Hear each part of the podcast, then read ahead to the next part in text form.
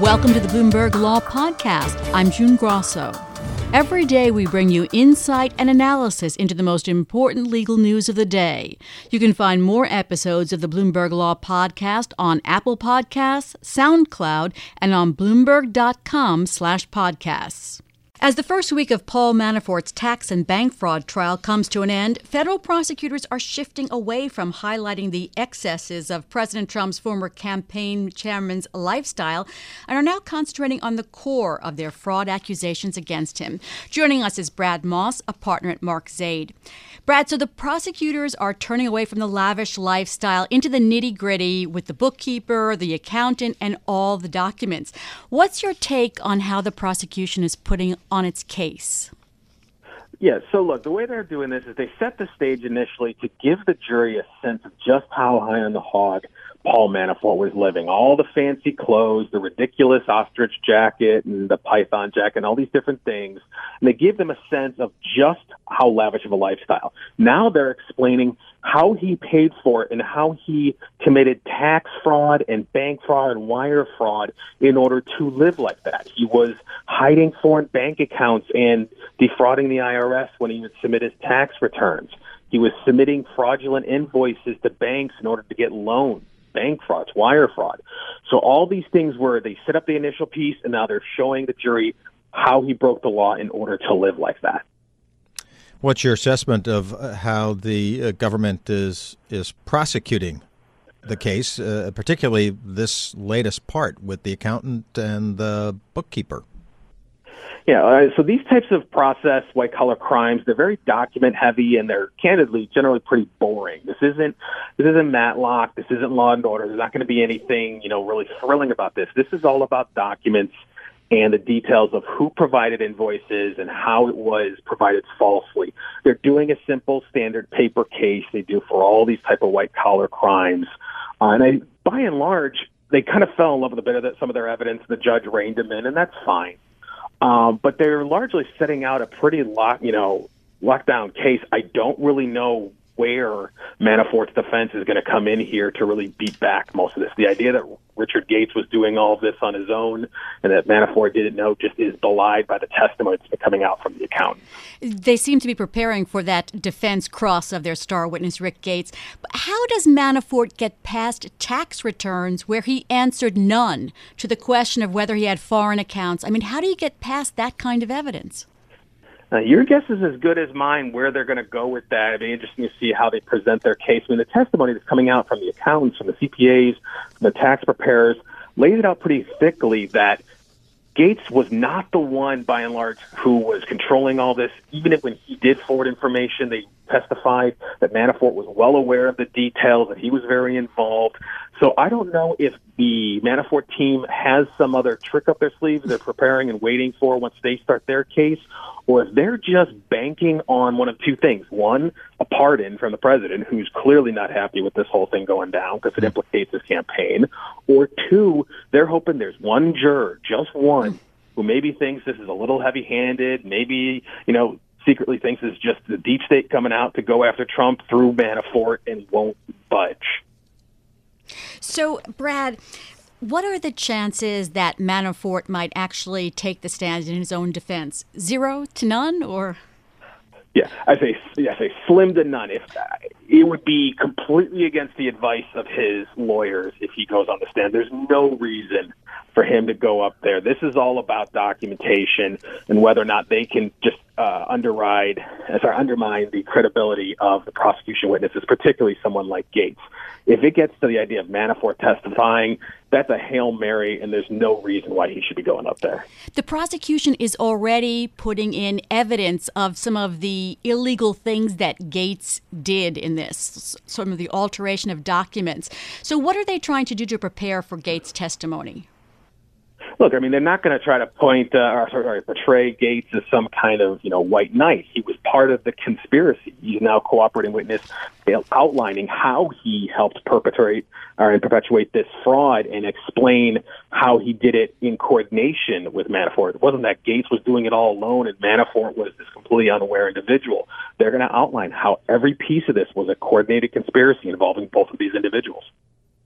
And what do you make, Brad, of that one slip on uh, on Tuesday, I think it was, or Wednesday, where the prosecution said, "Well, we may not call Gates." I mean that that seemed like it was something that even the judge didn't believe at the time.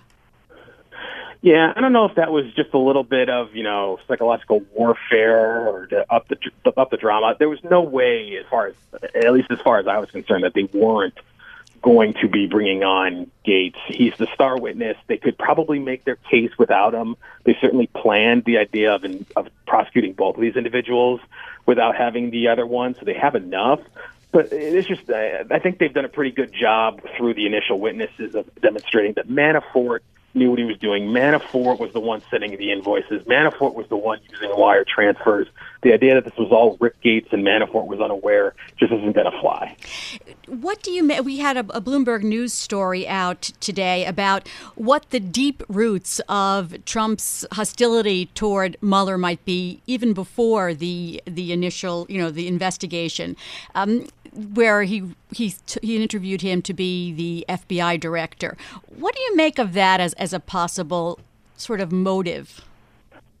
Yeah, I saw that. I think if, if if in fact that's where the president's thinking is, I think he's just you know pulling it whatever strand and straw he can to try to claim there's some type of bias, some type of conflict. I'm sorry, that what they're pointing to, what Rudy Giuliani keeps referencing, what the president's referencing, that's just way too thin of a reed on which to hang this hat. The idea that there was a dispute over the golf fees seven years ago, that's not going to be enough to conflict Mueller out. Nor is this fact that he was interviewed for the job that he had once held for 12 years. So what? This is why the DOJ ethics people looked at Mueller and screened him before he took over the role of special counsel. He was already cleared for that. Nothing else has come up, and that's simply not how the conflict of interest rules work. All right. Thanks so much, Brad. As always, that's Brad Moss. He's a partner at Mark Zaid. And uh, of course, the trial will continue tomorrow. It's expected to be about three weeks, but at the pace it's going, who knows? It could be even shorter. Coming up on Bloomberg Politics, Policy, Power, and Law, Rick Scott blankets Florida with campaign ads as he tries to unseat Democratic Senator Bill Nelson. We'll look at the numbers and the latest polls to see what's happening in Florida with that important seat. This is Bloomberg.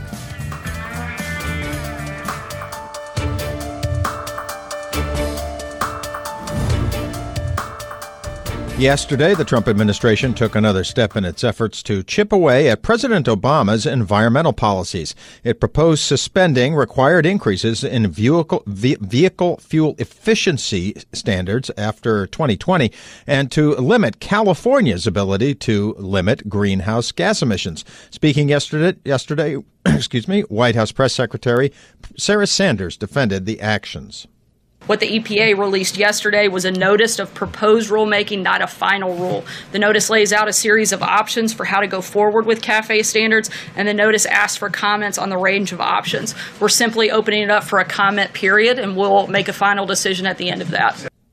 Jennifer Dlouhy is a Bloomberg News environmental and energy regulation reporter. She joins us now for more on this story in our Bloomberg 99.1 studios. So, Jen, what is the process now? Well, right now we're looking at a public comment period, frankly, for uh, the next 60 days, at which point stakeholders, you know, environmentalists, automakers, the general public uh, will weigh in, give their ideas and feedback back to the administration. And then it will be many months uh, that we'll see the administration negotiating with uh, automakers, with California uh, regulators, and others trying to get to a final proposal we could see at the very end of this year or more likely early next year. Does that trouble car makers? I mean, that is a long process, and they have to plan as to how they build these cars and what sort of standards they need to meet. Our reporting indicates that you know automakers are concerned about uncertainty generally. Uh, it's important to, to look at how we got to this point. Mm-hmm. Automakers, frankly, uh, to some degree, started this process. They asked the Trump administration to revisit the issue, and uh, and now the Trump administration has. Uh, they are most concerned about a prolonged legal battle mm-hmm. with California and other states over the aggressiveness and the stringency of these standards that could delay, you know, a, a, a final plan next year from really taking effect and, and really uh, extend the uncertainty around this for years as they really need to be making cars to meet these standards. Yeah, and, and doesn't this get to the fact that uh, they don't they, they can't build two separate types of cars, one for California and, and states that uh, similarly are tough on emission standards, and then one uh, model for the rest of the country. Exactly. So, for years, actually decades, California has had the authority and the ability to set its own rules on air pollution, and uh, and that frankly, as the most populous state, that has meant that it's effectively been in the driver's seat. Its standards uh, tend to encourage the federal government to follow along. Other states follow California's requirements. Uh, they set a benchmark.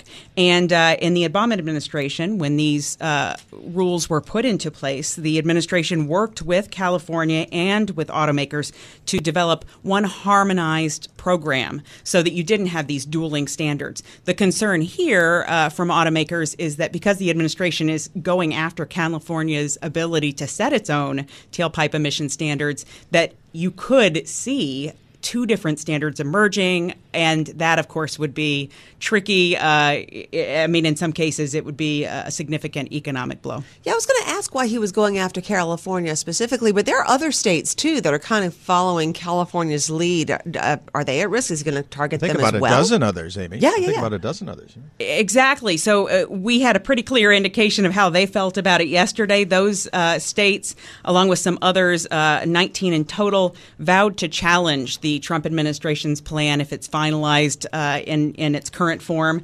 Uh, you know, they have a vested interest in preserving essentially the California model and uh, the California standards since they follow them, and uh, they've indicated they're going to fight this.